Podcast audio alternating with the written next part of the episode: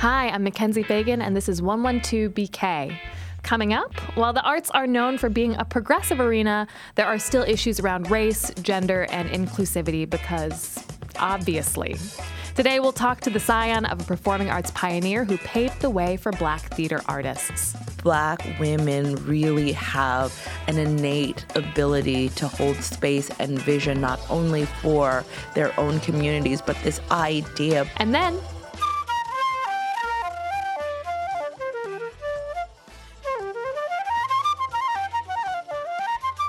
That was Gabrielle Garo on the flute, and she and Lakecia Benjamin will be talking about women in jazz who are flouting convention.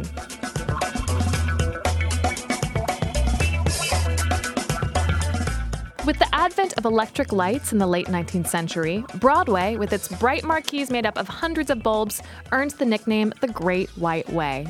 But the nickname could have also applied to Broadway's racial composition. American theater, like America itself, has historically had an ugly relationship to race, with minstrel shows trading on bigoted stereotypes and African American actors, directors, writers, and audiences excluded from mainstream theater. With that history in mind, in 1968, Barbara Ann Teer founded the National Black Theater Company in Harlem. It was the first revenue generating black arts institution in the city, and this year it celebrates its 50th anniversary. To tell us about the role the National Black Theater played in the fight for civil rights and its legacy today, we were recently joined by Teer's daughter and the company's CEO, Sade Lythcott. Here's that conversation. Sade, thank you so much for joining us. So, your mom founded the National Black Theater in the late 60s. Mm-hmm. Tell me a little bit about her. What was she doing before she decided to start this theater company? Yeah. So, uh, National Black Theater was founded 50 years ago uh, in 1968. My mom was, um, she started out her artistic career as a dancer modern dance. She was in Ailey's first company and really thought that the trajectory of her career would be dance. Um, and then she got a really horrible knee injury that um, precluded her from dancing anymore. And that's when she started to study acting. And she kind of studied with the best of the best. And what she found was that she was overtrained, overqualified for the roles that she would be able to go out for. And so think about it in the 60s it was like all of the roles for African American were African Americans were very trope driven. So for her no matter how much Stanislavski she studied or whatever, she was going out for like housekeeper, like prostitute. And for her, that was really a point of contention. And she was noticing that her peers, talented, incredible young uh, African American people of color, all have the same kind of issue. And so that in and of itself was a community. Um, and so she wanted to do something about it. And she started something called the Group Theater Workshop out of her partner's loft at the time, Robert Hooks. And she was teaching young, aspiring actors to act. And um, she was so well trained that she thought that this was her path, this idea about like having a laboratory, training young people, but yet they would go out into the industry and have these same kind of obstacles. So, Group Theater Workshop, very interestingly, turned into the Negro Ensemble Company, NEC, which is probably one of the most famous black theater companies in history. It's where Denzel and Sam Jackson and all of those folks came out of for her, that was great to be able to tell, to have better representation in the diversity of narrative. But for her, she was like this very subversive woman. 1968, if you remember, like this country was on fire, right? It was the assassination of Dr. King. Almost every community rioted around that assassination. Dr. King's last speech, he talks about build black institutions, you know. And so she really believed that the only way to do both the work of activism through the vehicle of theater and empower our communities for the sole purpose of liberation was to start our, her own. And not just start our, her own, but start it in the communities in which we live, work, and serve. She wrote this amazing op ed that was published in the Times in 1968. I, I, believe at the same time she founded the theater company called We Can Be What We Were Born to Be. Yeah. Um, and I'll just read. I'll just read a little passage here.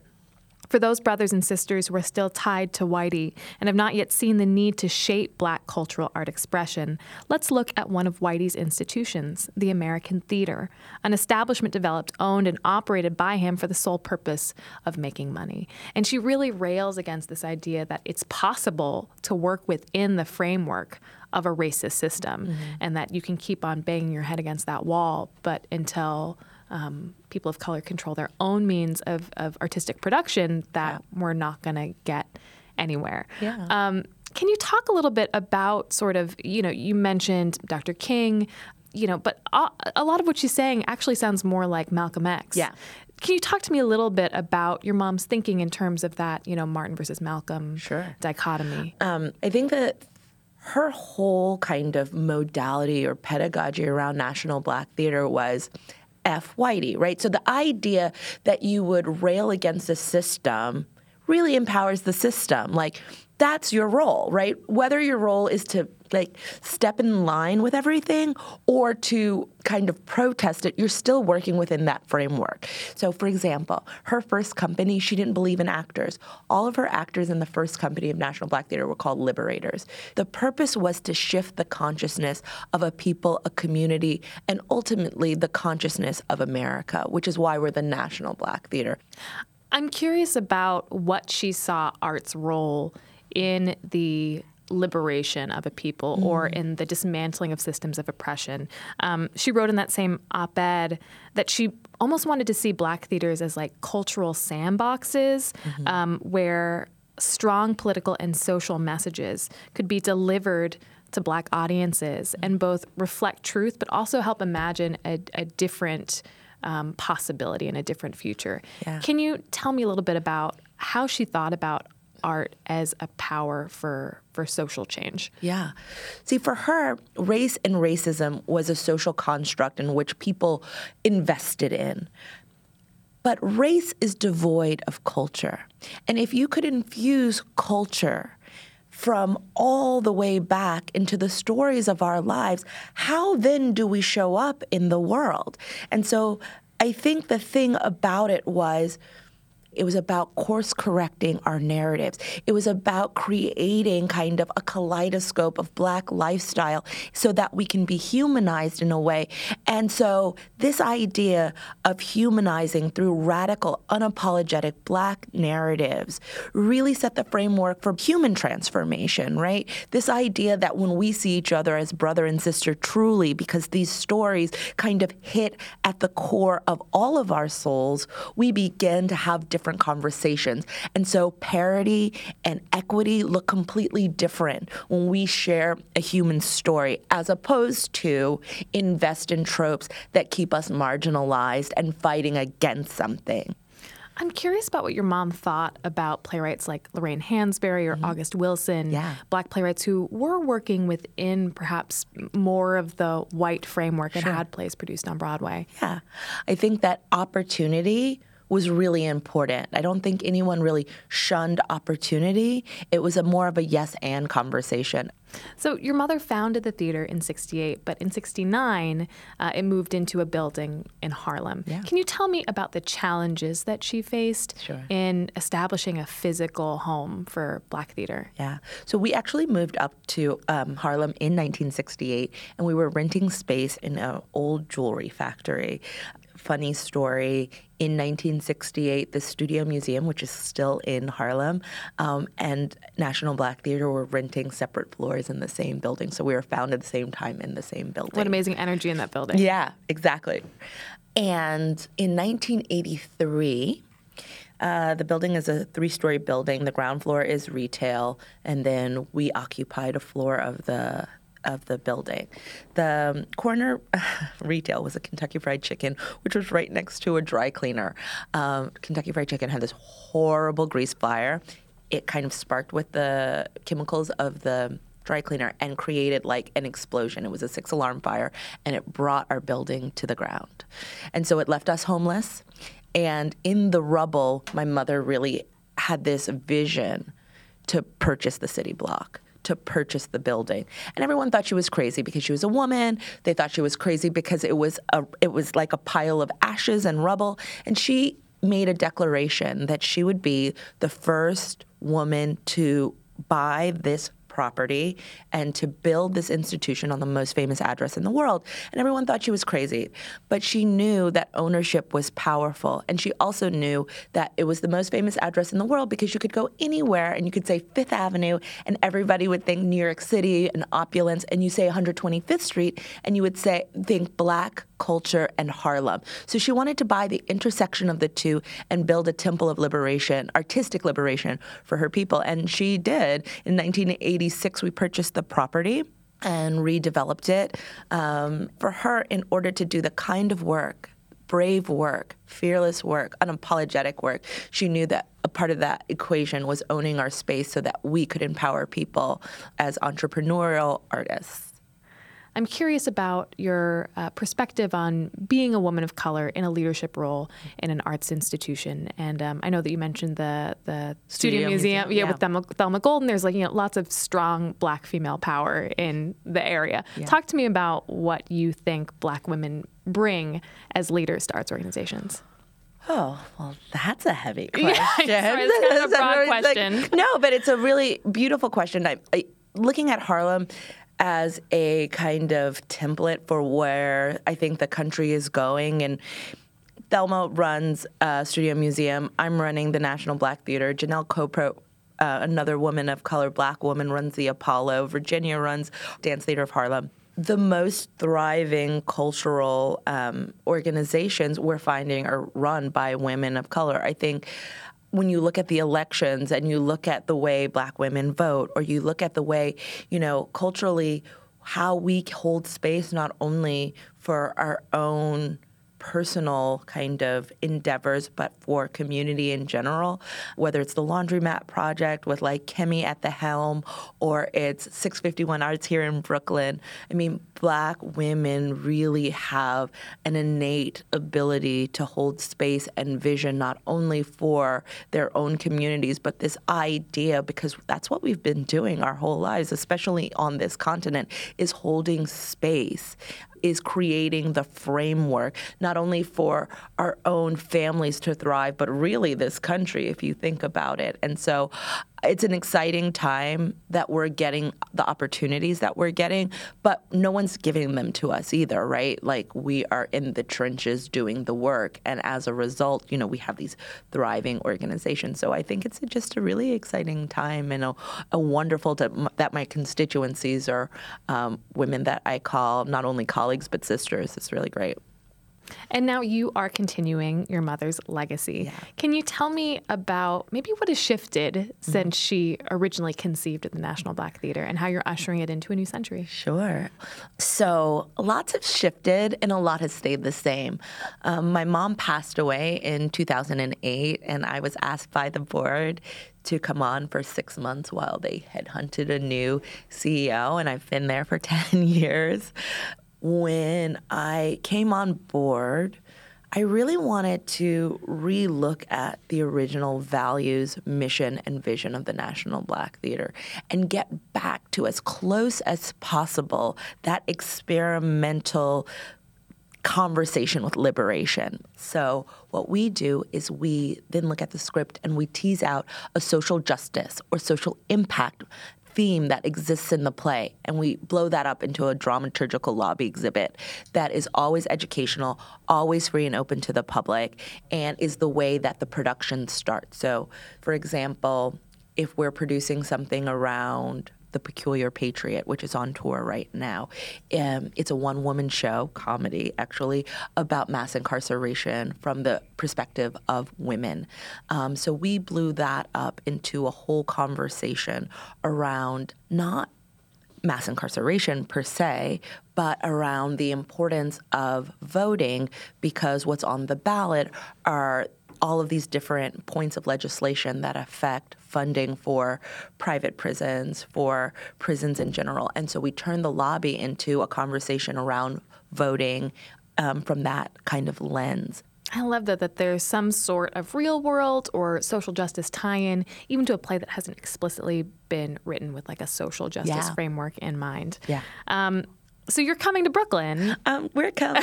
so you're up in Harlem normally, but you are collaborating with one of our cultural neighbors here in Brooklyn. What is um, Mothers of the Movements? So we have partnered with Weeksville Heritage Center, and we're so excited about it. Um, Weeksville is um, 180 years old. It was one of the first free Black communities ever in America, and they are doing such great preservation work, but also looking to partner. And so we've brought a new piece of work to them called Moms. It's not a new piece in that we've produced it last year with Carnegie Hall. It's a call and response piece, uh, which is very indigenous to our culture. Um, we've, we've taken the papers and speeches of mothers of different movements. So it's my mom's op ed piece in the New York Times, The Black Woman She Does Exist, which has a response piece written by Chisa Hutchinson. Um, there is Fannie Lou Hamer's Hattiesburg Address, reinterpreted by an incredible playwright who was once our, our uh, playwright in residency, Mfoniso Udofia, does a response piece to that. It'll be an exciting evening of discourse, dialogue, new work in response to these very, some like buried uh, manifests of where, of what these women were thinking about and writing about so long ago. And where can people find out more information Yeah. about how to see the show? So you can either go to our website, which is nationalblacktheater.org, or you can go to Weeksville's website. Great. Well, Sade, thank you so much for coming on the show. Ah, thanks Appreciate for having me. Thanks.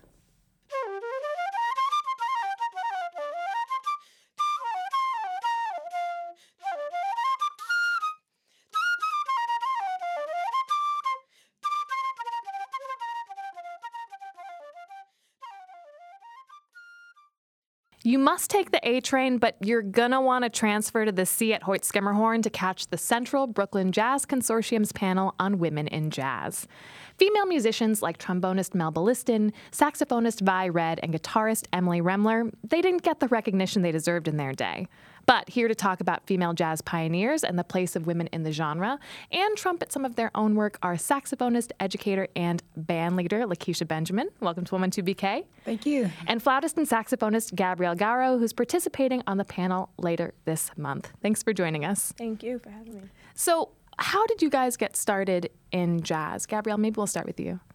I guess I'll start with some of my background. Uh, my dad is Dominican from Puerto Rico, and my mom's from New Orleans. So a lot of that has definitely influenced the way I perceive things, the cultural backgrounds, and they're two different cultures, but they've really influenced me, and I've definitely have seen it projected into my playing. And growing up, just listening to the music, and definitely being inspired by those that have come before me, just listening, practicing, performing, and being so fortunate to do all that I've done so far.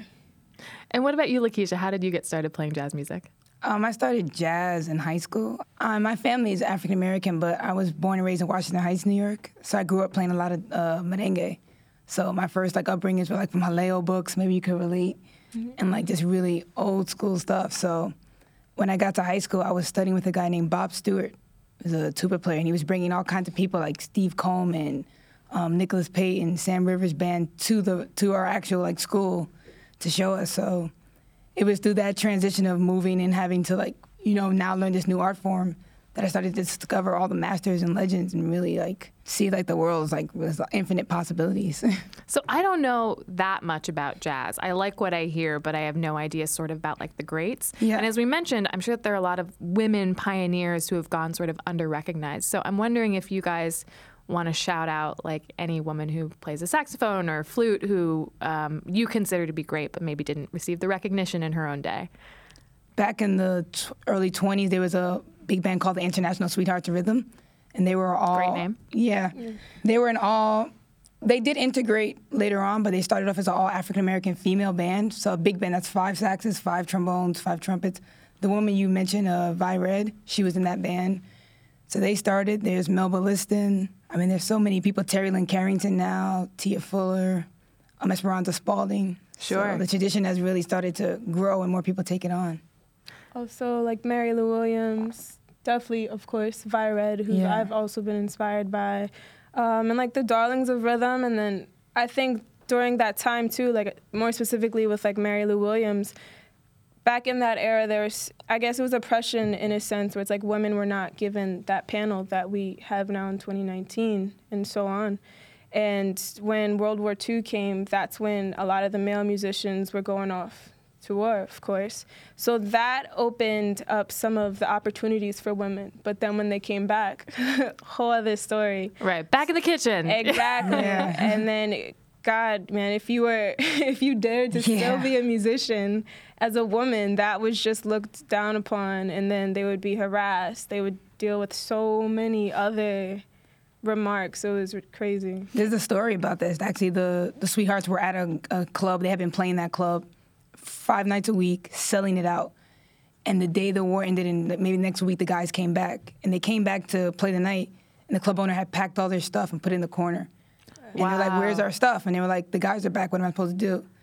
And that's how they took a break. This sounds like one of my favorite movies, A League of Their Own, Yeah. except with jazz instead of baseball. And I'm interested in seeing that movie. So please, somebody make it. Um, Yeah. It also seems like there have been gender roles within jazz, maybe with the exception of this sort of time period that you're talking about, where like it's okay for a woman to be a vocalist or, I don't know, maybe play like certain instruments, but like other instruments are viewed as too masculine or off limits. Was that your guys' experience when you were coming up?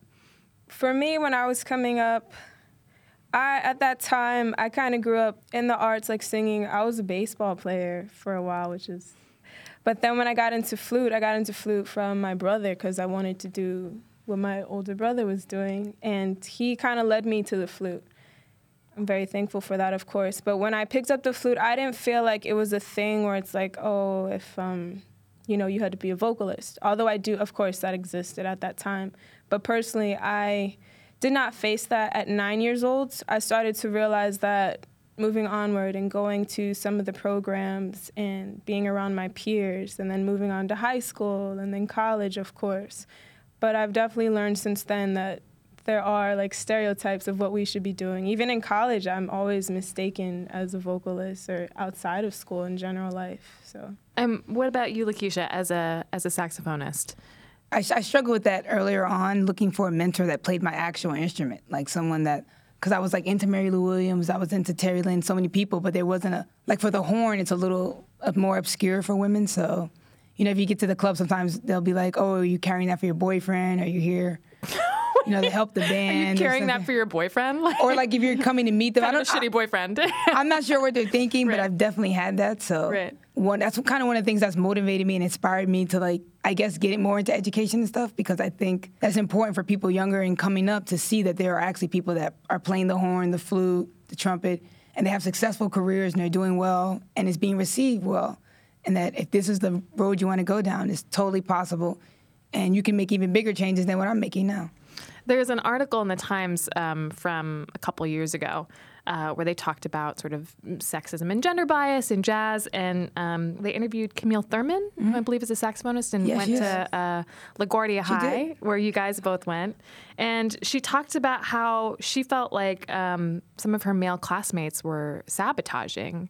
Um, their female peers, and she said a few of them made it really difficult for us females in the band, and that it led to some people dropping out, and that she actually considered not pursuing it as a career because of sort of um, the obstacles that were placed in her way. So I'm wondering if you guys had similar experiences, or were there moments in your in your youth where you were like, should I really be doing this, or is this going to be too hard?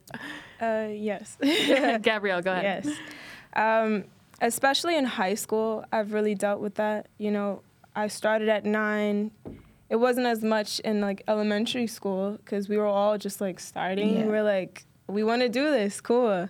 But then it gets more serious as you progress into some of the more serious programs, like uh, the MAP Music Advancement Program at Juilliard, Jazz Lincoln Center. And so as I was progressing in high school, I really dealt with that, especially being I was very fortunate to have like some roles to be like the musical director for like a production and things like that. So of course I was that one girl telling the guys what to do, and then you could imagine how that went. You had a target on your back. Yeah, but like overall, just during that gap of time, like within those four years in and outside of school, I've definitely felt like guys would be like, "Well, what are you doing?" or like, "You're only here because you're a girl." Um, you know, or like they have to meet a quota. Basically, you're just filling that spot.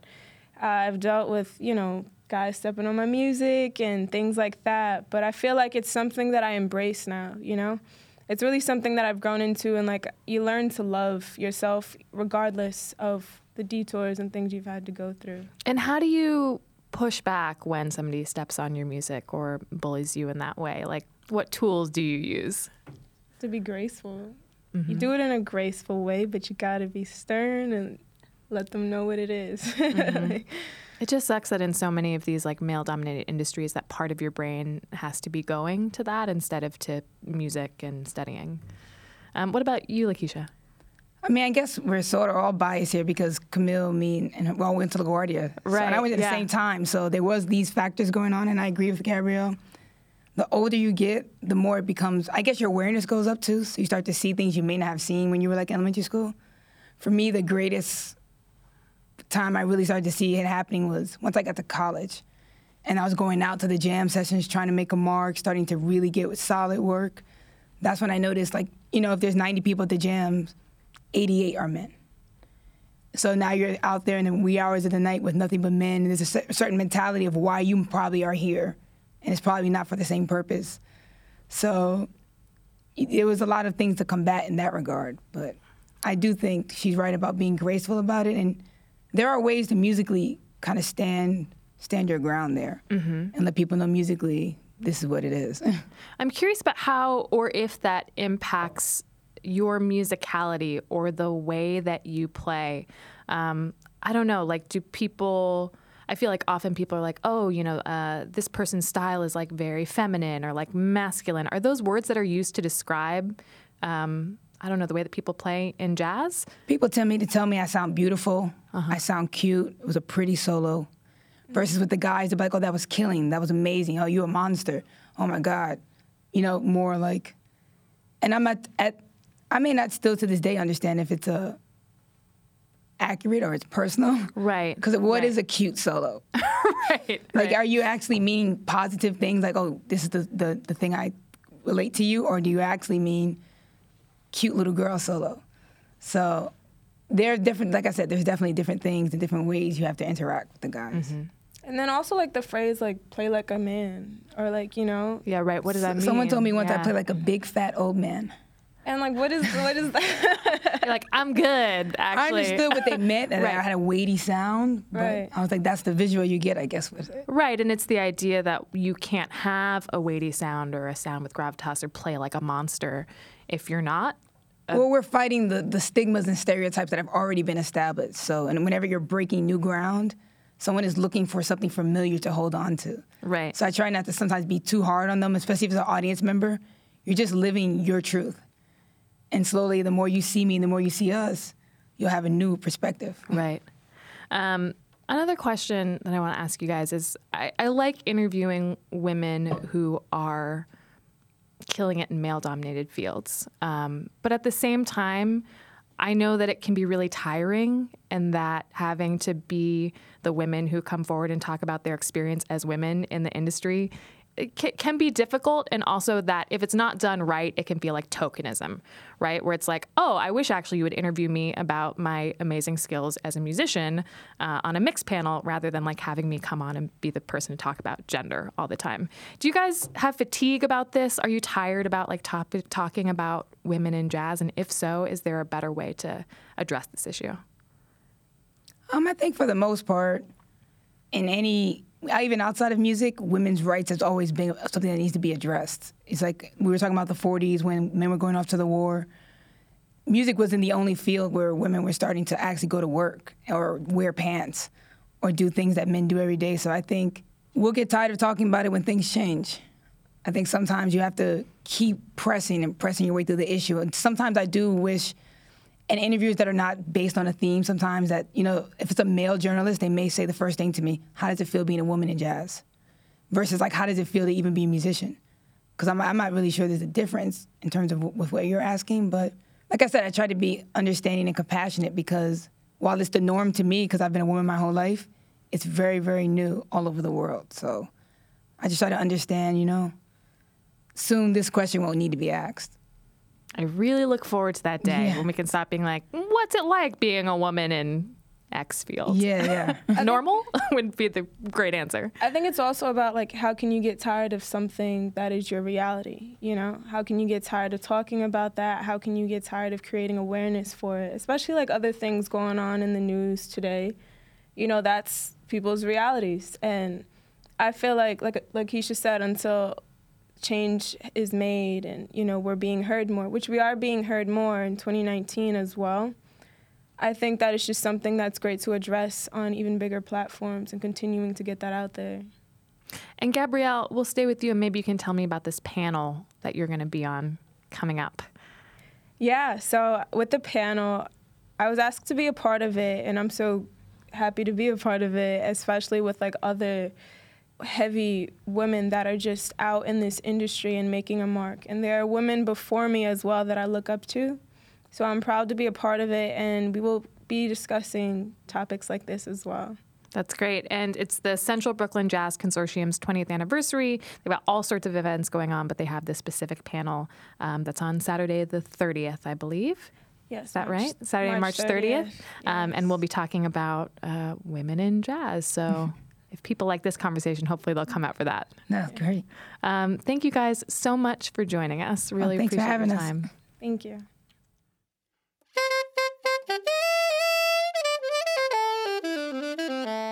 That's the show for today.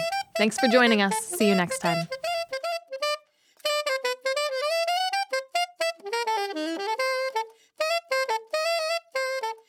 One One Two BK is hosted by me, Mackenzie Fagan. It is series produced by Ross Tuttle, also produced by Fred Brown, Shireen Bargi, Isabel Alcantara, Naeem Van, and Emily Bogosian. It is recorded in studio by Clinton Filson Jr., Eric Hogaseg, and Antonio M. Rosario. It is post produced by Alexander Point Solo, edited by Mira Al Rahim, and executive produced by Jonathan Leaf, Sasha Matthias, and Aziz Isham.